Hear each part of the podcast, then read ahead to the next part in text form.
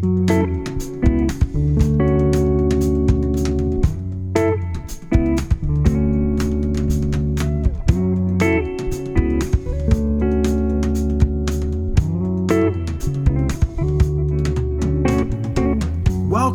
to the Mattcast.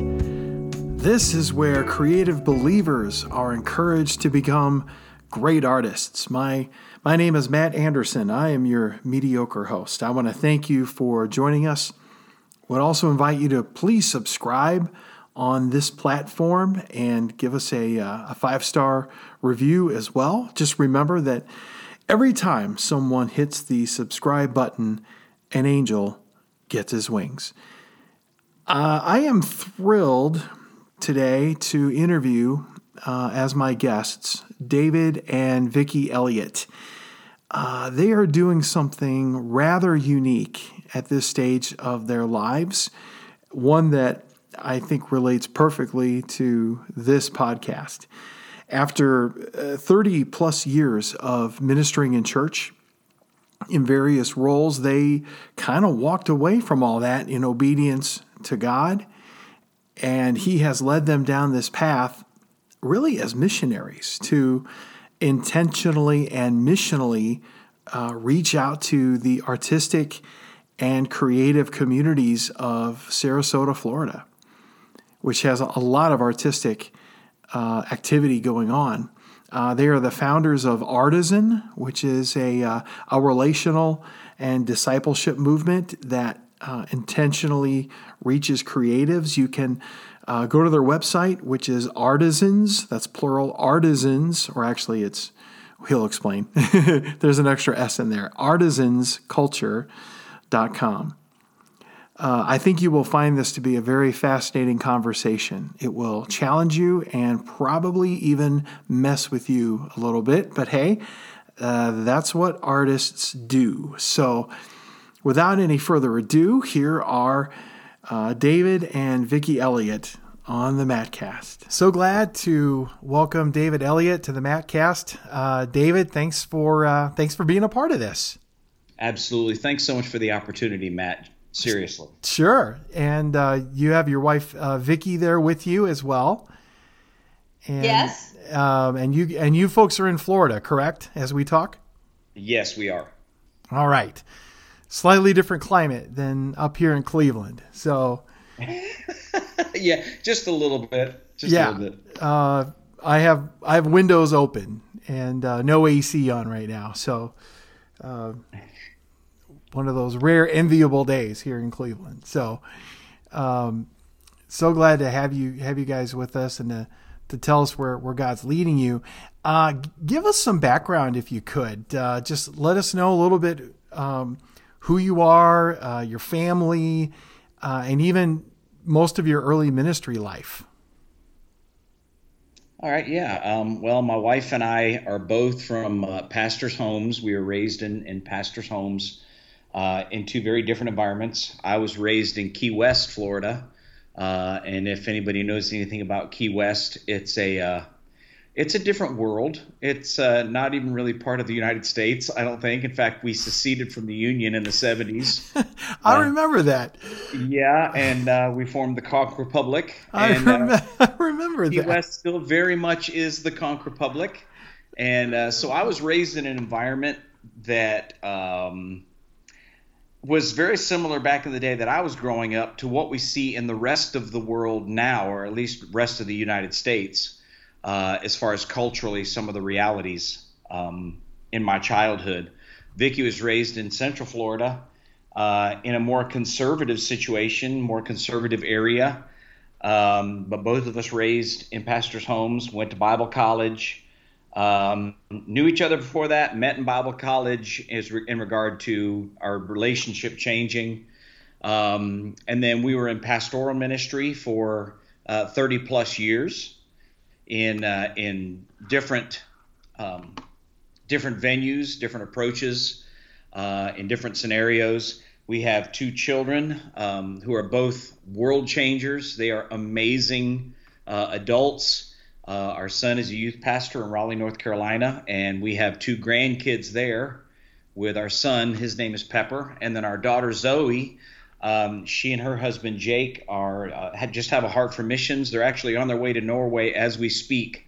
Um, so we've been blessed uh, to raise two world changers.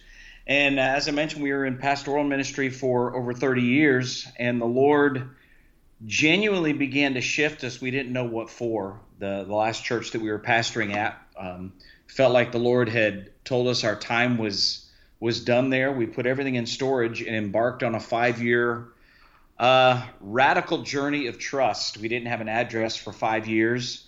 Hmm. Um, as a man that uh, called certain things out of me, of course, my wife, I guarantee you, it called certain things out in her. And if I didn't have a foxhole buddy, we couldn't have walked this together. So hmm. I'm genuinely appreciative for a, a wife who heard God as well. I would definitely say, in regard to that, that we do not urge anybody to do that unless it's the Lord's leading. yeah. And thankfully, both of us knew along the way, and He continually confirmed. Every time we were weary, every time we thought this couldn't possibly be right, because we actually were living without a true home. Um, God continued to open space for us and people's lives to grow into the change He took us through to get us where we are today. So, what we knew when we resigned our position was the Lord told us not to put in a resume anywhere. So, we thought, well, I guess something's going to come our way, another position. We were still thinking in the paradigm of pastoral ministry. And um, about a year in, the Lord, uh, over the course of that year, I should say, the Lord really began to deconstruct us. A lot of things that we didn't know were firm paradigms that we had um, that the Lord had to deconstruct in us. Then He took the next year reconstructing some different things, reorienting our lives, um, and we were learning to trust Him in a whole new way. Um, because we literally didn't have uh, we didn't have jobs, didn't have a position, and every time that we felt like okay, surely it's time to get a job, we both knew beyond a shadow of a doubt through numerous confirmations that we were not in a season we were supposed to do that. We needed to just hear God and let Him do what He was doing. So after five years, we are now um, relocated in the Sarasota area and uh, embarking fully on the vision that God has given us, which was to shift our perspective from within the church to how do we be the church to people who are actively opposed to the church. Wow. Yeah, and that has borne out even more specifically than that, correct? And and it's taken you to some very specific people groups.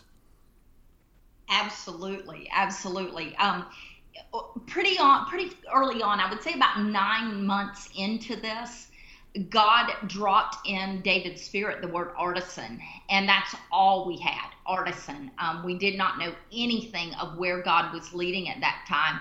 But anytime we tried to add church, ministries, another word to it, we were um, immediately kind of like, oh, that doesn't fit.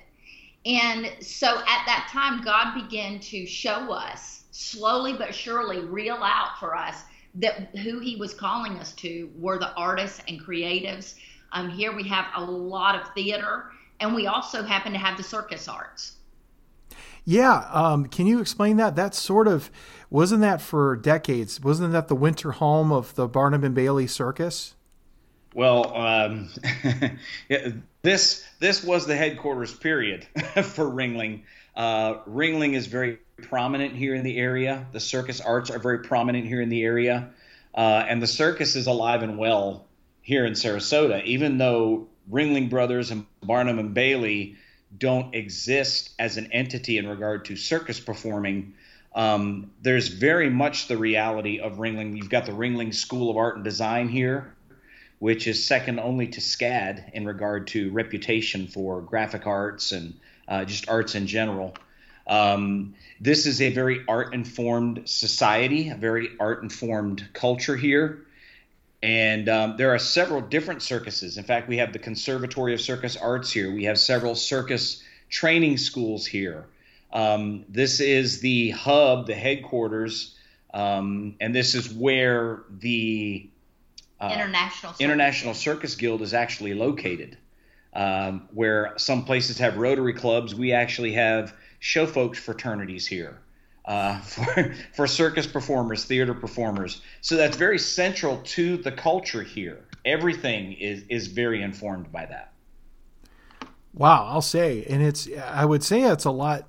You always hear of great metropolitan centers as being those kinds of, you know, the, the more deep artistic understanding uh, communities.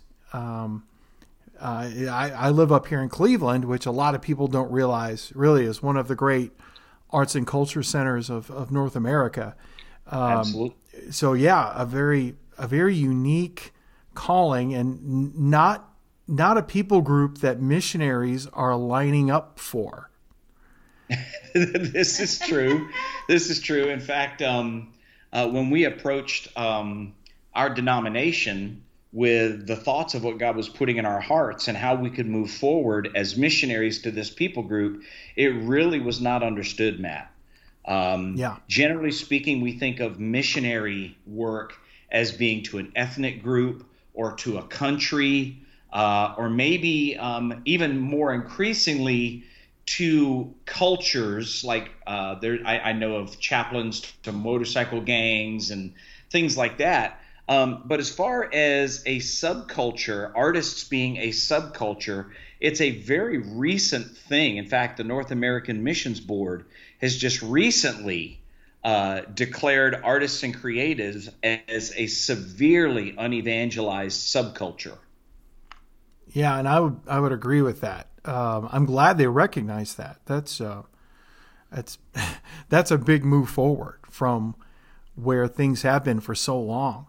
Um, yeah, and we were um, we were very encouraged, Matt, because actually the when we decided, or, or when our denomination um, kind of said, you know what, we really we really don't have a place for this type of ministry.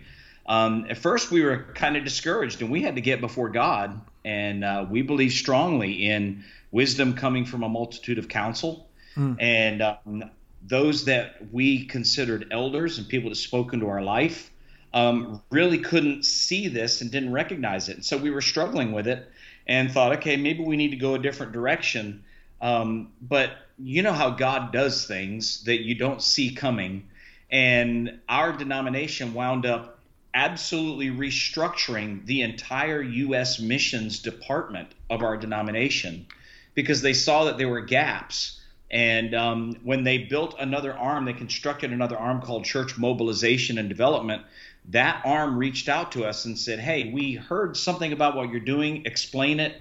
I think there's a place for this, and we'd like to get behind it. So uh, it's amazing how things shift when when God is speaking something to you. Usually, He's speaking something to the bride. It's not just you, and um, we do tend to get locked in a little bit with our perspective and, and miss that that God is saying something to the church as a whole, and and we're just a piece of that. Yeah, that's uh, you know, and and and often that does happen. Sometimes people in leadership more come in on the back end of things uh, because I, you know, when you have people who are doing things for the first time, um, you have to be willing to so put yourself out there that it means being horribly misunderstood. And yes, people saying, "I don't know, that's a really good investment of you know." And uh, you, you almost stop and say, "Did you hear yourself say that and you know because we're we are talking kingdom here. Uh, I, I want to find out if either of you have had any sort of artistic, creative leanings in in your own life to this point. Well, we very intentionally say artists and creatives um, because we serve a creative God. And he is creative even in the ways he dispenses his creativity among his creation and in us uh, as his disciples. And we see his creativity throughout all of mankind. Um, and so, yeah, we there's been creative pieces. We both of us predominantly it was music. Um, I was very involved in theater and drama. Um, we love doing things, just creating with our hands. Love refinishing furniture um, doing things as far as decor. So there's that creative side that, especially for men, somebody would look at you and say, uh, "You're a little, uh, little creative there. Do you need to turn in your man card?" And uh, and so there was that, that that piece in me that I was always very much more toward the creative th- end of things. I wouldn't see myself as a as what uh, a classical artist in the in the terms of like using a paintbrush and and those kind of things. And that was actually one of the struggles we had was okay, God, I get it, the drama, theater, music, those kind of things. But how are we supposed to reach artists if we don't have any art background? And to make a very long process short, um, I happened to notice a friend of mine from high school who I hadn't seen in years uh, because it was high school and I am not young anymore. Um, but she was doing acrylic pour art and it looked really interesting to us. Connected with her and said we'd love to learn. So she invited us to her house. Found out she was about an hour away. Went to her house, spent an afternoon where she taught us how to do pour art. And while we were doing it, we just shared our story, where life had taken us, and and our experiences. She in turn shared her story. And over the course of the afternoon, just sharing our stories, we found an intersection for the good news, which is God's story. And so we we showed how that intersected, and and we're able to pray with her and minister to her. And God did a real work in her life. And I remember when we walked away, we got in the car on the way leaving there, and we said, "Oh my word, Vic, this is it. This is it. Mm. This is it. Using art, and this is simple. Even somebody who's not a quote unquote artist can do pour art. So uh, that's when the Lord began to open up the opportunity uh, to explore avenues in, into art therapy using art, doing art clinics as a way to connect with people. And it's it's amazing how when people are just pouring paint on a canvas with no control over where it goes, people will open their lives and share things that they won't say to a counselor. Mm. And we hear their story, look for an intersection with the gospel, and usually that involves our story and our testimony of what God's done in our lives. And we have the opportunity to pray with people and love on people. I love it. Um, do you uh, do you sense that that there is a hunger and thirst within the artistic community? I mean, we, we know because the gospel is the gospel.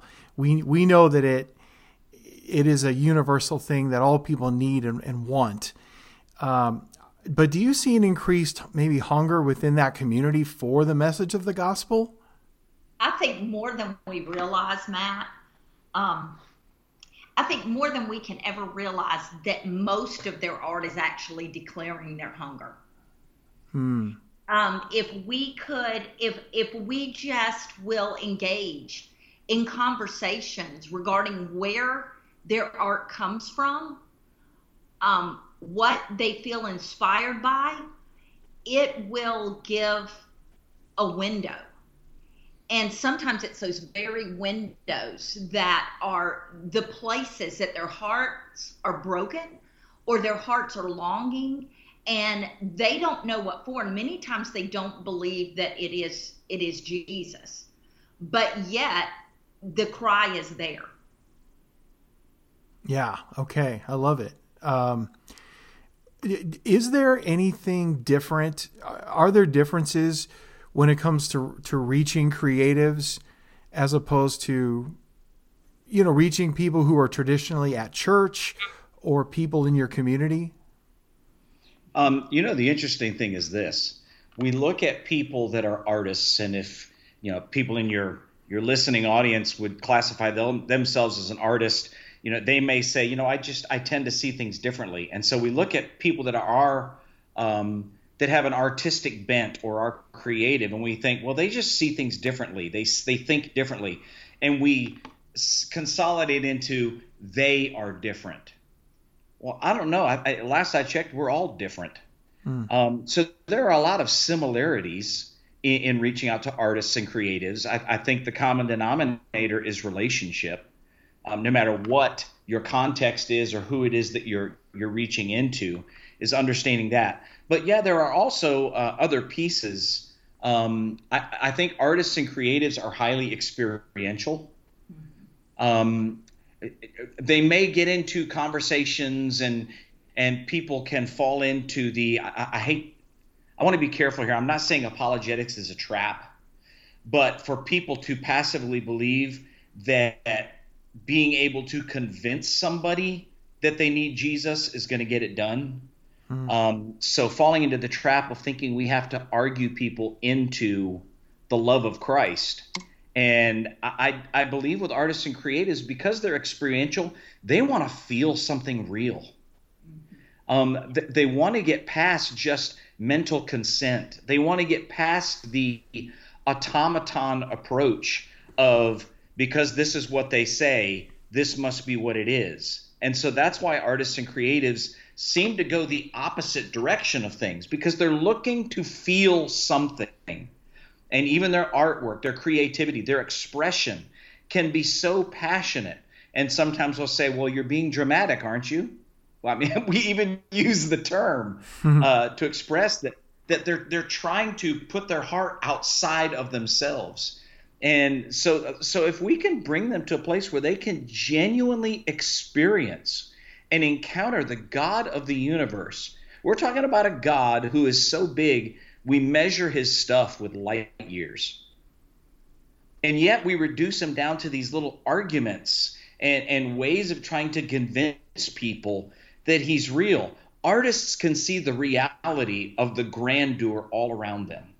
And it's up to us to have an experience with this God in such a way that we can carry that experience to them because that's what they desire the reality of a living, moving, breathing, true God, true creator that called them who they are and gives them the gifts that they have and inspires them to do what they do. So it really isn't as complicated as, as we'd like to make it. Is there a because you, you mentioned the importance of relationship in in this entire in this entire endeavor. Uh, you know, one of the things that I think believers get maybe even rightly accused of is um, so often we're looking for the stat and we're, we're looking for the the notch in the belt of you know we were able to share the gospel with x number of people. And now look at this pie chart and compare it to and you know often when you're dealing with with uh, with different groups such as creatives you really can't quantify quantify things like that. So much of it is just doing the hard work of relationship. Um, how, how do you guys think that looks for you right now when it comes to that that sort of aspect of ministering to people?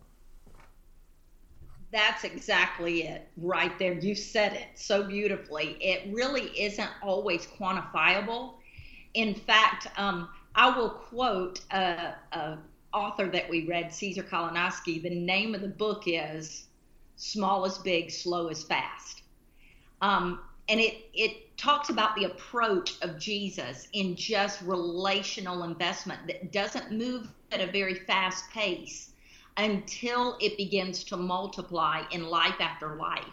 And and I really believe that's the case. We've got to take the slow road and know them. I'm reminded so many times of how many people laud Hudson Taylor for what um, he accomplished in China. Mm. But the truth is, Hudson Taylor left China without realizing what God had been accomplishing underground.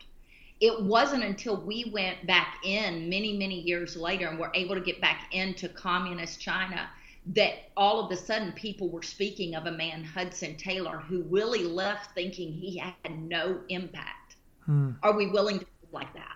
You know, we hmm. we look at Jesus, we're talking the Son of God, God Himself incarnated in flesh. And after his earthly ministry, he's put to death and he leaves and goes back to glory. And we know of 11 of his intimate disciples. He had 12, of course. Judas killed himself. So he has 11 disciples at the end of his earthly ministry. And we would look at that and say, what a failure. Hmm. What a, what a horrible model. That was not a good business plan for God to implement. Um, I'm not sure about the ROI on that. There wasn't a good return on the investment.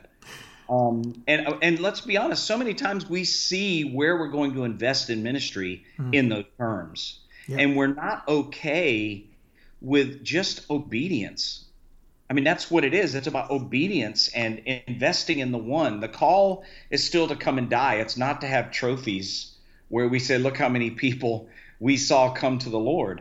But what Jesus did in those those 11 men relationally had such an impact that we are here over two we're, we're two millennia later and we're still being wrecked by what Jesus did through relationship with those 11 men. And you're right. It's so hard to put that on a brochure. And I think too often people, I, I was having this conversation today at lunch with, with a friend, and uh, I'll, I'll, boil it down politically. Um, folks who are on the left simply give because they believe in the cause. And right. there's not, I, I don't think they're, you know, most aren't even caring about, well, I don't know who's in charge of the money and how are, what are they going to do with the money and how is that, you know, and again, we want fiduciary responsibility, but usually people who are more on the right, which would encompass most evangelical Christians, tend to want to, they want, they do want to know the ROI. They do want to know, well, how many souls does this, you know, I, I know for X number of dollars, it means this many souls. And, you know, sometimes just that math doesn't, it doesn't work. Yeah, you're right. I, I was speaking um, to a, a very prominent um, pastor and um, somebody that many, many, many, many, many, many people know and follow. And um, I was connected to him by a, a mutual friend. And um, so I was sharing what God had put on our hearts. And at the conclusion of the conversation, his response to me was, So you're opposed to the growth of the church? Oof. And I said, No, I'm very much in favor of the growth of the church. I'm not in favor of, quote, the church growth movement, but I believe very strongly that if we will value the one, the two, the three, the four, value the hundred, value the 200, value the 300, however many that is, and deeply invest in those people, we'll see God do something great. And his takeaway from the conversation was this, and I was floored. He said, So if you're asking me to support you financially, you're asking me to pay you a salary to minister to no more than 12 people. and I, I literally, my response was, I don't know if you heard anything we just talked about. Well, because wow. the goal is exponential growth. Um, I, I, did the math. Just I'm going to do this very quickly, Matt, just for sake of time. But can I just um, ask, did he pull the number twelve out of the air? Or uh, no, I told him that Jesus discipled twelve, and that I believe that uh, uh-huh. if God discipled twelve, why do we think that we can personally disciple a whole lot more than that at a time. So yeah. anyway, that's a, a, just a quote that I gave him. Uh. But I, I, told him I, the thing that that led me to do was to do the math, and so I went back and I said, okay, let's say I discipled my wife and I discipled twelve people. And those 12 people, we deeply invested in them, and they began to live out the, the Great Commission and live out what we're pouring into them. So we send them out, and they in turn, uh, each of those 12 on average, discipled 10. Just law of diminishing returns on average. Some may disciple more, some may disciple less. Uh, but let's say 10. And let's say those 10 then fully discipled uh, eight and sent them out. And so you have this reproduction within three, and, and with that law of diminishing returns every generation Within three generations, Matt, we'd be talking 1,200 fully discipled, radical, disciple making followers of Jesus. Because a disciple has to be a disciple maker. I mean, that's right. that is that's a mega church, 1,200 yeah. people, but it's not a church; it's a movement of discipleship. Right. And Mike Breen says this. Mike Breen says, if you make disciples, you get the church. But if you build a church, you may not always get disciples. So I, am not holding this up in opposition to the church. I'm just saying that we're intentionally going after the one, the two, and we're deciding in advance. We may not see the numbers that we can flaunt to the world, but there's going to be a day we stand before Jesus, and I want him to say, Well done, good and faithful servant. You did what I told you to do. Yeah. And and you know, sometimes in my conversations with with friends and colleagues and people in ministry, I'll often say the question is, what are we making? Because we are that's the great commission to make disciples. They don't happen by accident. They are they're made. And the question is what are we making? Are we are we making fans? Are we making audience members? Are we making disciples? You know, and I and I think discipleship is not sexy. Um, no.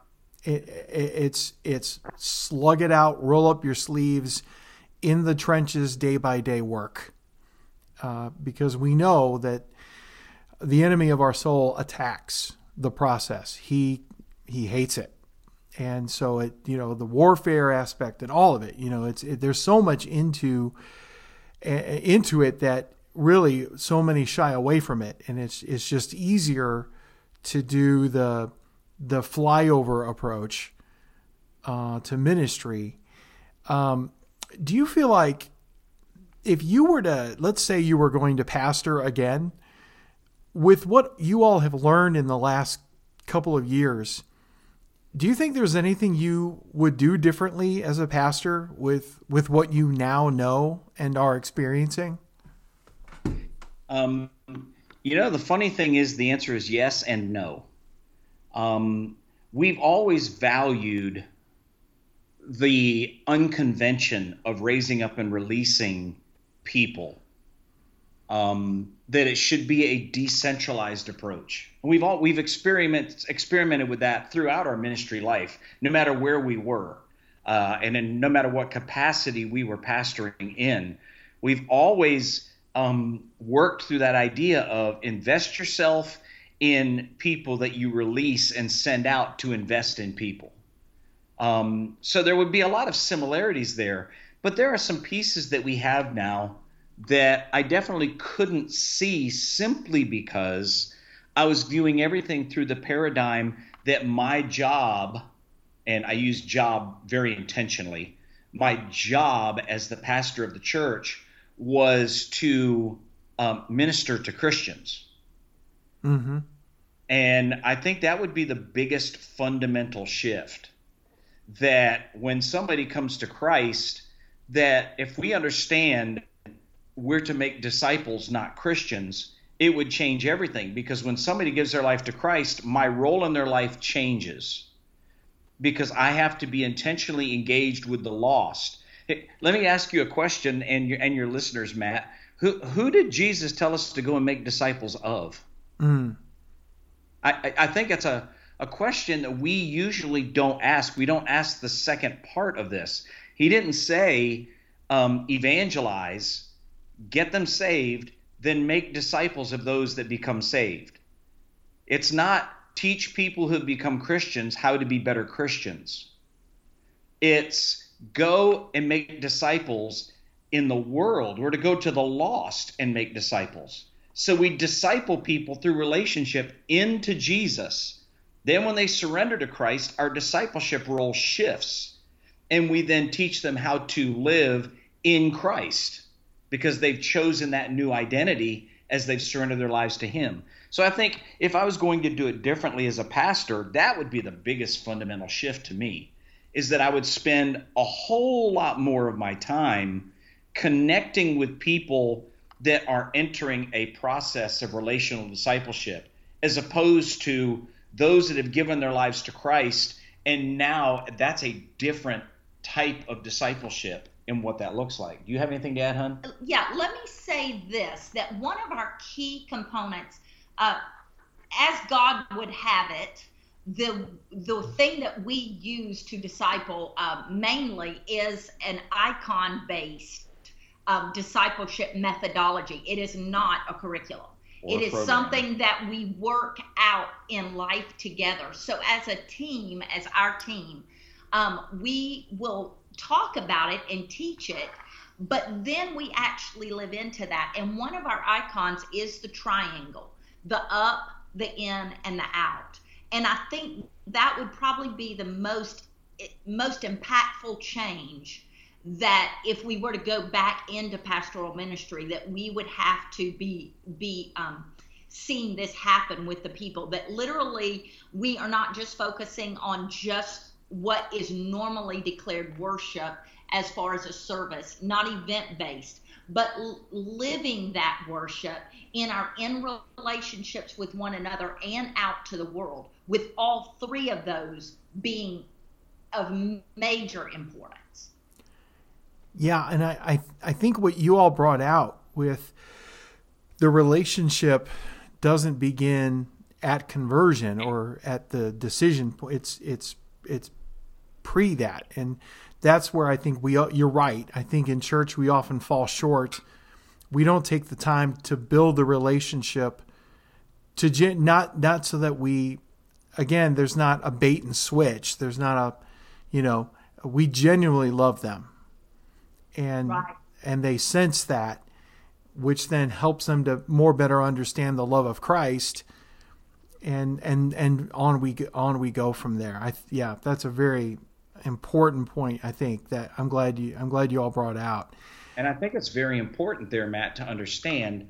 Um, I know that there are a lot of Christian artists, a lot of Christian creatives uh, that are out there, and we've we've come in contact with a lot of Christian creatives and artists that have come out of either they've come out of the secular world and given their lives to Christ, or they were raised in the church and they just happen to be uh, artistic and creative, and they tend to um, congregate and form groups and organizations about how to be better Christian artists. And I think those things are important. I think it's important that we prophetically uh, speak to the church. Um, and you're seeing a resurgence of this. Bethel has spearheaded that a lot. There's a lot of different pieces of that where uh, painting and dance and whatnot can speak prophetically into the church, but we've forgotten and we've left our voice at the door of the church. Mm-hmm. And we have not re engaged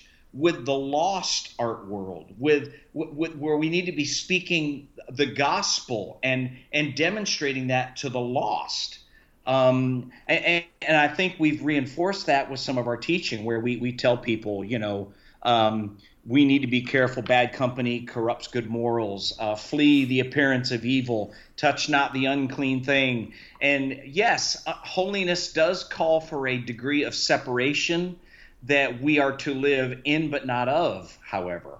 Um, and I think we've got to intentionally re engage rather than being so afraid that the sin around us is stronger than the grace within us. And if you're depending on last year's grace or last month's grace or last week's grace even then yeah you're you're in a place of vulnerability. Um, but when the grace of god is pouring out in our lives and when we're hearing and obeying every day and we're in his presence then then the god in us is so much stronger than the sin around us. And we need to be carriers and ambassadors of that. So i think connected to that um, boy, it, it seems like everything today, everything is political. Yes. And it's inescapable, you know, and, and you're like, oh, look at this glass of water. And you're like, who do you think he voted for? And you're like, well, I don't I think it's just a glass of water. And, uh, you know, and, and obviously, most artists are not exactly known as right wing. So, most evangelicals are politically conservative. Does that get in the way for you? Because people can make assumptions about y'all. Um, and again, you know, please, you don't have to tell us who you voted for. But does it, it's so hard to avoid the topic? Um, and does that potentially get in the way of building that bridge with an artist with the with the goal of, of bringing them to the Lord. Do you want to embark on that, or you want me to to launch out? I think there's I think there's a few elements to that. I think if we start out from there, we've started in the the, the wrong place to begin with. Sure. But I think that um, one of the things he told me very early on, I struggled with this. This was one of my first, um, I guess you could say, arguments with the Lord. Is you know, God, that I am like really conservative. I mean, really conservative. How am I going to do this?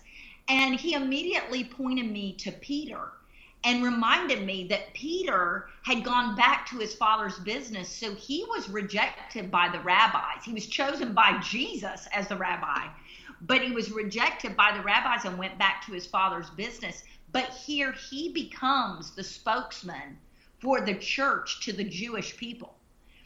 And then we have Paul, who was the Jew of Jews, but God sends him to the Gentiles. Hmm. And the Lord just spoke to me, just do what I tell you to do, because if you do that, you will have grace to do that. And I think when we start from a position of love, and when we start from a position of not being offended mm. at their life, yeah, not be, being offended by what comes out of their mouths, we may totally disagree with it but do not allow ourselves to be offended, but recognize that it comes from the place where they are.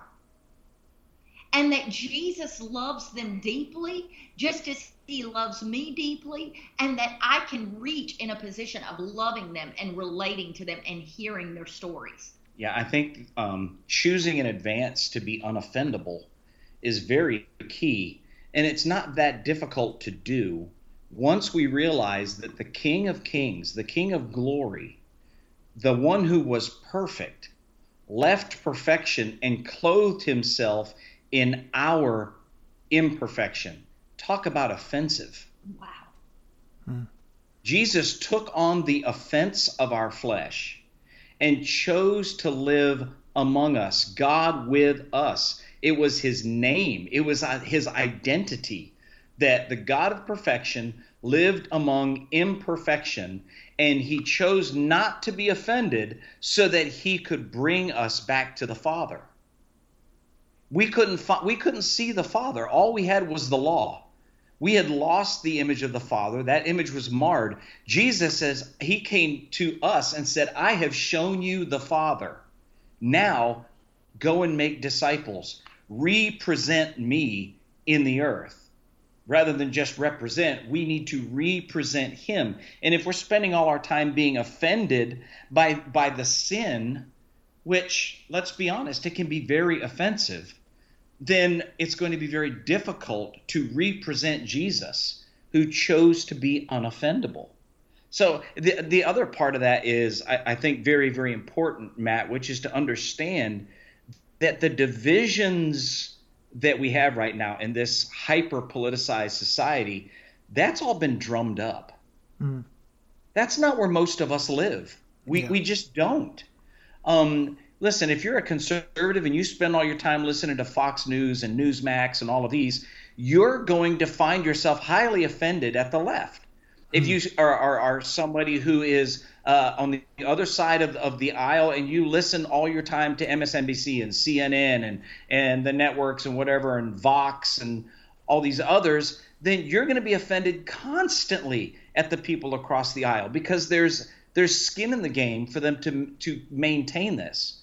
But one of the things that was very key to us in understanding that God was bringing us back to Sarasota was we had tried several different places and, and thought God might be calling us to some other places and we decided to come here and, and just prayer walk downtown. And we got out of the car, walked up the road, and, and within a block or two, this guy comes walking up to us from Greenpeace and huh. immediately strikes up a conversation.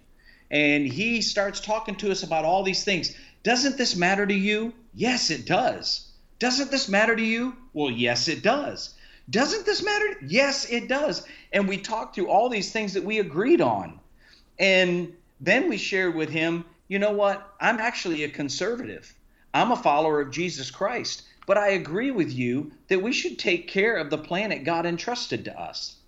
I agree with you that we should value women because Jesus valued women. And and and when you think about it, who was it that initially valued women? It was Jesus. Women were not valued before Jesus.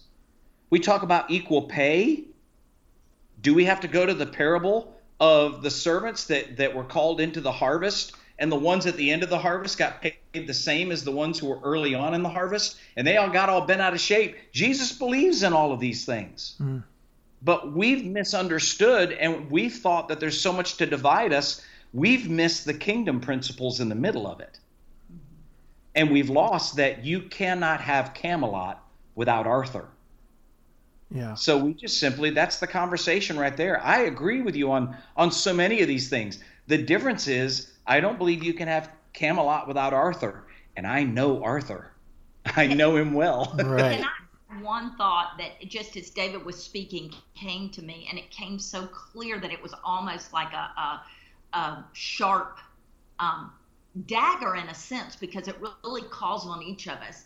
If he was willing to be God with us, why won't we be willing to be with them? Certainly. Yeah. Yeah. And that's, eh, you know, I was thinking about the Greenpeace guy and I thought, I think that guy was evangelizing. He absolutely was. Right. You know, and, and he had passion for his cause. And uh, if nothing else, just to hear about his passion and uh, to give him the room to express why it's so important to him you know, that mm-hmm. we actually listen. Uh, talk about a lost art um, in, in our world. And because, you know, we've got like, I've got to get through the Romans road here, you know, and, mm. and, and, we're like, well, no, there's, there's, they're not ready for that yet. They, they, they'd rather know that we genuinely care about them as a human being and uh, that we're not trying to get a, you know, put another scalp um, on the wall. Um, I want to ask you this: uh, Do you feel like you've had to? This is a it's a difficult question even to ask, but I think you know the answer. In about three years from now, how will you know that you are succeeding in doing this? Because because again, right, we've already talked about we we don't know we don't know what's going to happen, and it, it, it could be very very uh, just work through it every day, slug it out kind of ministry. Um, you know, and there there may not be this massive revival in Sarasota. There could be, there certainly could be, but it may not be. Um, and we always hear, you know, we'll hear the stories of missionaries, particularly to Latin America or sometimes Africa, and you know, massive crusades and things like this. We're not necessarily expecting that here. But how will you know you're succeeding in, in what you're doing?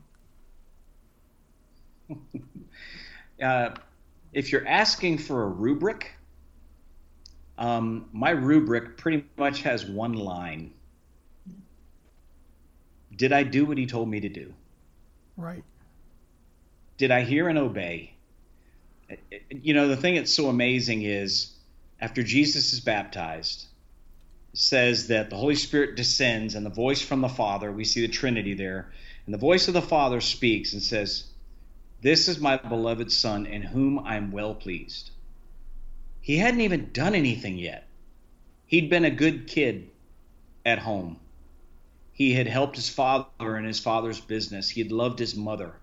He had done those things. He he hadn't had anything to quote unquote present to the father as trophies of his obedience. It was the fact that he was obedient and submissive. And Paul tells us that that he was he was submissive even to death on a cross. Jesus said, yeah, Jesus said it this way, I only do what the Father says to do. I only say what the Father says to say. That's success. Am I reflecting my Father? Am I looking more like Jesus today? at the end of the day, can people look at my life and say, you know what? I didn't agree with a single thing that guy said or did, what his values were, but man, he lived it. A hundred percent. I want to be able to, at the end of it all, stand before my father, whether that's in three years or 30 years, or it's after I pass away and I see him in glory. I want to hear him say, Well done, good and faithful servant you know, David hit on it, and, and I just want to reiterate that, you know, five years of God walking us through process um, really led us to simplicity of a lot of things and coming down to just what David said hear and obey. And constantly just saying, What's next, Lord? All I'm responsible for at any point in time is the step I'm on and the step He's calling me to. I can't, um, I may have a vision that He's given me of what's out there, but I don't know how to get there. No matter how much I may want to know, the way there is always Him leading one step at a time and being faithful with obeying Him when He speaks.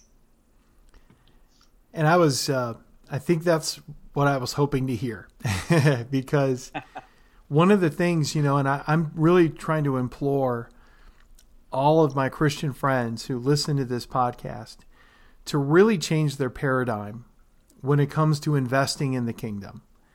And just to not make everything about worldly standards of results, but seeing things the way the Lord does. Uh, I I think we give that kind of grace to our missionaries to Muslim countries. Uh, I but I think that sort of understanding needs to be extended to other ministry groups where you're just really breaking up a, a lot of a lot of uh, follow ground in doing this. I mean, uh, I, I just see you guys as being very, very brave and devoting yourselves to this era of your lives in ministry uh, where there really aren't any guarantees. And and uh, but you already know that what you're doing is worth it. You know, Matt, before we started this journey, um, we we knew we were leaving the church that we were at. We knew we were resigning. Didn't know exactly what was coming, but the Lord asked me a question, and and I don't know if everybody has the kind of conversations I have with God. My wife has full on conversations back and forth, like they're just she's just talking to a friend. He usually gives me like movie trailers and impressions, you know, that kind of a thing. But I remember this one day just being in prayer and being being quiet. I was just sitting quietly before him and, and saying, you know, God, I, I want to hear you. What are you saying? And I felt like he asked me, David, are you my currency? And at first I thought, well, that's an odd question. And uh, I wrestled with it. And of course, I just um, knee jerk reaction said, sure, I'm your currency. Yeah, I'm yours. I gave my life to you. And then he followed that up with, okay, well, if you're my currency, can I spend you wherever I want? Mm. Can I spend you however I want, wherever I want, whenever I want, for whatever reason I want to? And I really struggle with that one. Yeah. Because if we're honest, the answer would be no. And so I had to wrestle with that. And I had to come to the point where I could say, Yes, Lord, you can spend me wherever you want. The call is still to come and die. And then he followed it up with this I want to remind you, I don't need an investment advisor. Hmm. He doesn't need us to tell him where he can get the best return by spending us in these places and not spending us in these places. Mm. You know, reminding him, you know, God, I'm good at this, so you could use me here. Or I'm talented at this, or my personality is this. You can spend me here. But the Lord is saying, Will you let me spend you places that bring me delight? Just to put a smile on my face, are you okay with that? Hmm. Yeah, and you know, with that, I had a friend um, a couple years ago that made a statement that I'll just never forget. He said, You know, he said, there's a lot of unauthorized work. And the Holy Spirit really, really broke that down for me and said, Vicki, when I don't say it, even if it's good things, you have used so much of your energy. You have worn yourself out for years in ministry doing the things that you felt needed to be done, that you felt others thought you needed to do, supposed to do, supposed to do. But when it's all said and done, you answer to me. And all of a sudden, it took me straight to where Paul says in First Corinthians that anything that he that that is laid on the altar and burns up, it's wood, hay, and stubble. It's it's our works. And when I get there, I want him to say, "Well done," because I listened to what he had to say, and I did what he told me to do, and that I didn't waste myself on the things that he said was not saying. You know, Matt, there's somebody, there's people listening right now in your, uh, they're listening to this podcast, and what we're saying right now is drilling them right through the heart. I can almost see you. And I feel like the Lord wants to take a weight off of your shoulders mm-hmm. because you're exhausted. Yes. You're trying to do everything you're supposed to do. You're working to be good enough, but you need to be reminded there's nothing you can do to make him love you any more than he does right now. There's nothing you can do to make him love you any less than he does right now. That's not going to, the things we do are not going to change his love for us. What he invites us into is the freedom of letting go of all of our own efforts and just hearing and obeying. And whoever you are, wherever you are, you're overwhelmed with the things that you're struggling with and you're trying to hold it all together and you're trying to I can almost hear you say it, I want to be strong. I'm trying to be strong. And instead, he wants to teach you how to lean into him, not to stand on your own, but the more mature we become, the more we lean into him and the more pronounced our lean is the older and the more mature we get in Him, the weaker we realize we are. And so I feel like the Lord wants you to hear that you don't have to hold all the plates in the air. You need to hear and obey what the Father says to do. Well, I cannot add anything to that.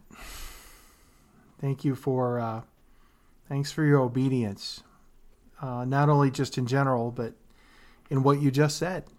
Uh, I have a feeling that probably affected a lot of people. How uh, how can people support you either as prayer partners or even more importantly financially? Uh, do you want to jump in there? Well, the first is obviously prayer. Right. Um, as you mentioned, this is hard ground we're plowing.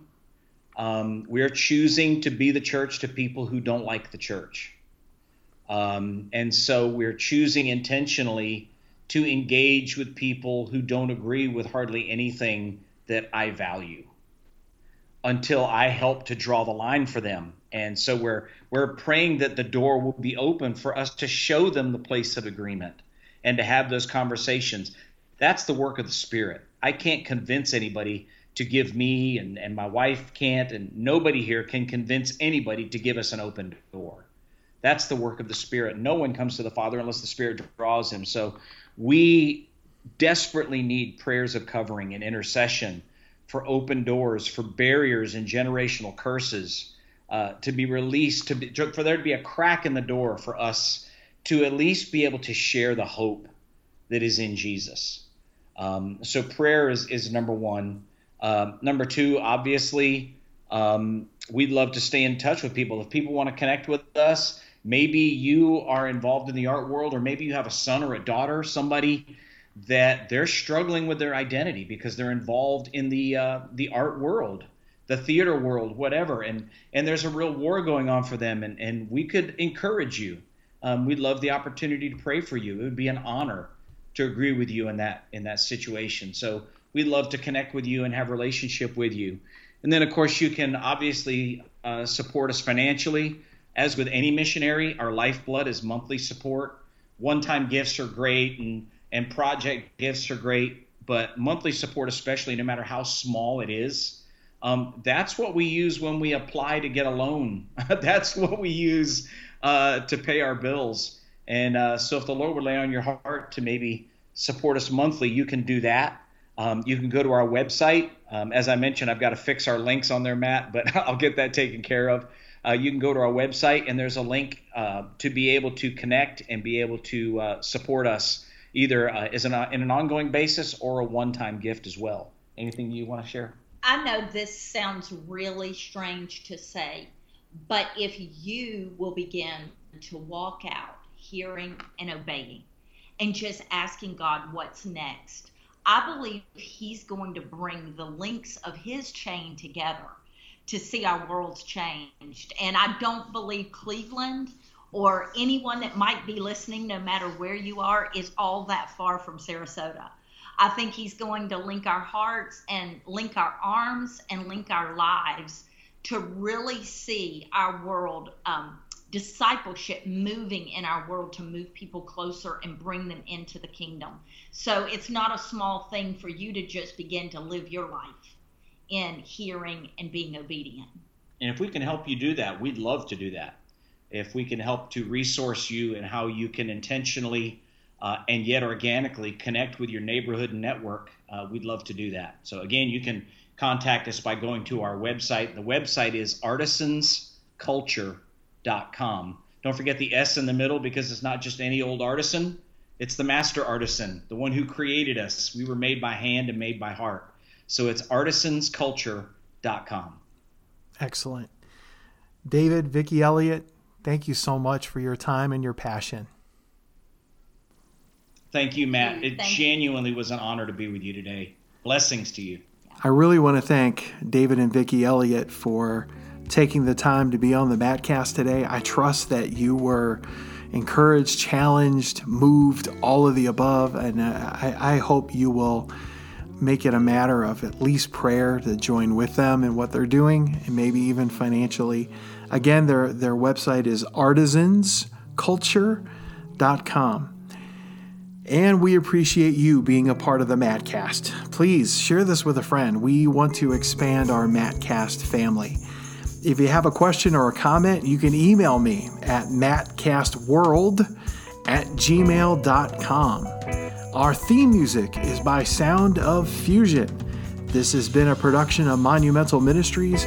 If you'd like more information uh, about this ministry or listen to our archives, go to mattministry.com.